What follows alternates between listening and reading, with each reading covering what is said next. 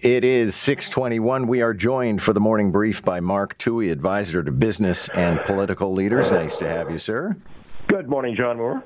Okay, and what do you make of this John Woodward report about a Toronto neighborhood? They banded together 57 households. It costs $180 a month per household, but they have absolutely eliminated car thefts in their neighborhood.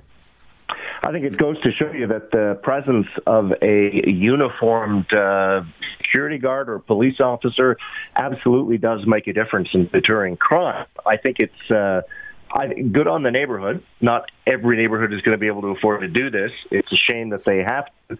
Uh, I remember you were talking, I think, with John Sewell the other day, who was talking about get our, getting better bang for our buck out of policing, and he was suggesting that they do less patrolling and more response. That kind of suggests the opposite is exactly what's needed. Meanwhile, there was, it's not exactly debatable, but if you see the video, it's extraordinary. This takedown, police boxing in a guy in a U Haul and arresting him. Turns out they'd been following him for about two hours before he sped up, but there was also at one point a civilian being held at gunpoint. We had a helicopter overhead that we had to borrow from another police force. And it all unfolded in the core of our city, and I can't believe he was able to get two blocks without running into something. Well, I can't imagine. I can't believe that he was able to get two blocks without uh, running into a construction zone. Yeah. But uh, yeah, it's certainly dramatic stuff. Uh, it speaks to the value of the uh, the airborne asset, the helicopter.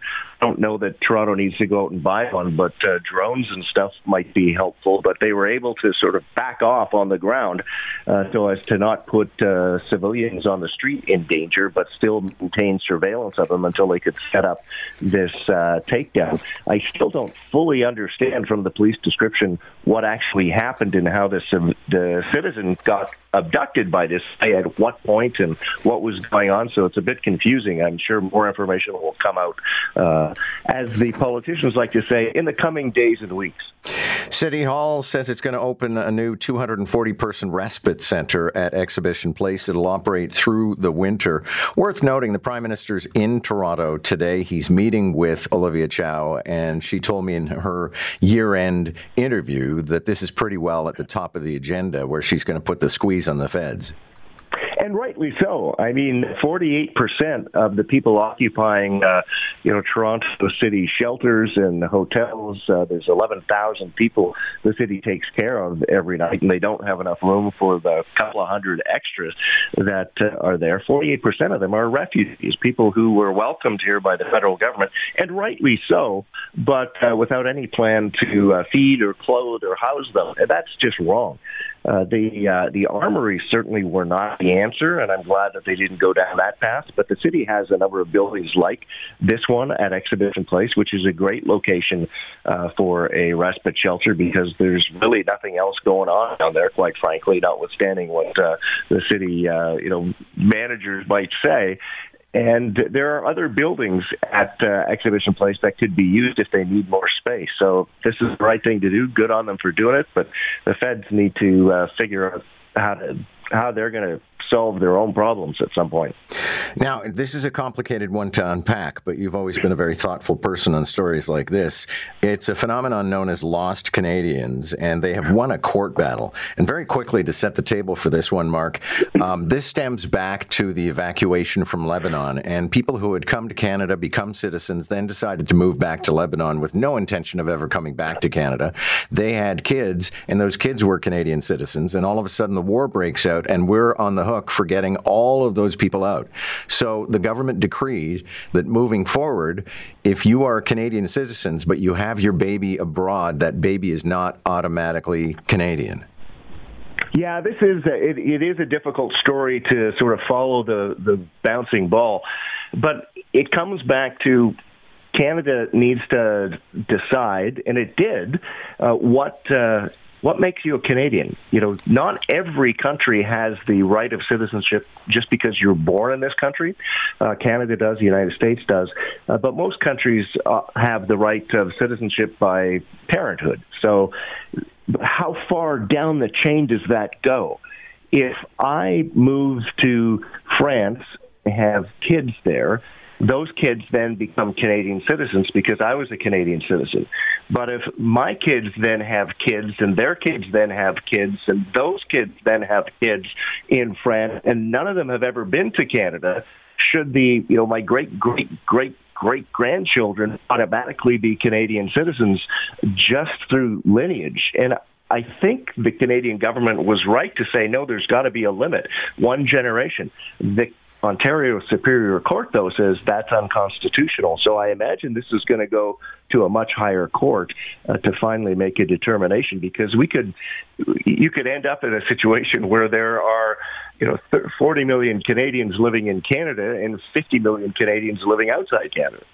Yeah, it's going to be interesting to see what happens moving forward because you know, for example, some countries have a mechanism by which you can reapply for citizenship that you didn't originally have. Ireland is a country like that. A friend of mine whose mm. grandparents came from Ireland has applied for his Irish citizenship and will probably get it.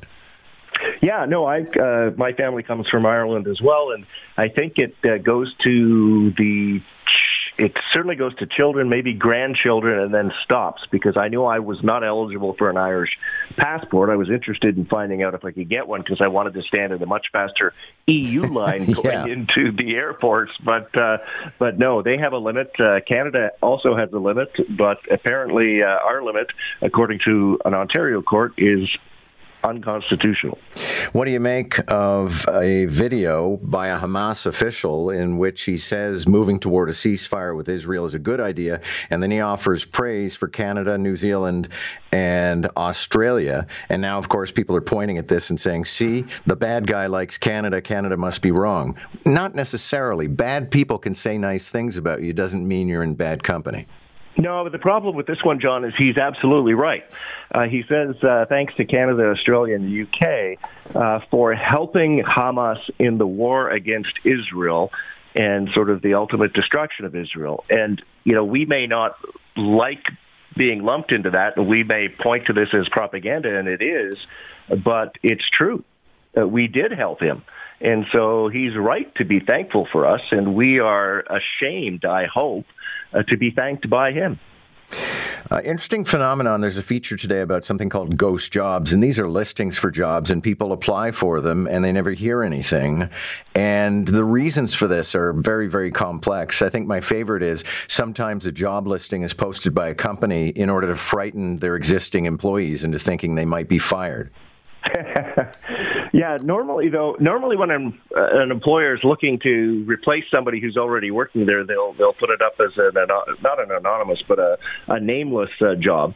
Uh, but I think it just goes to underline, John, that once you you know, aside, well, not even aside from first jobs, the best way to get a job is through networking. By the time a job is posted on a board, there are probably already candidates in mind for that job. So all of my best jobs have come from talking to people in my network and having you know them help me find opportunities that are not on the job boards. So if you're looking for a really good job, the job board is probably the last place you should look. Well, and you and I both have uh, uncharacteristic careers. I've only ever applied for one job, and that was 35 years ago. Well, I've applied for many, and I've actually gotten some, you know, through job postings. But it's it's they're rare as hen's teeth. You really get your the best jobs I've ever had. I got through networking, and I can't stress enough. Uh, and this is something that I don't practice as much as I preach. Uh, I just I'm a terrible networker, but uh, but it is the way to go. If you want a good job, you got to get out there and hustle and meet people and chat to people, and then they will talk and they will talk, and eventually good things happen. Thank you, sir. Good to have you. Take care, John. Mark Towhey on the morning brief.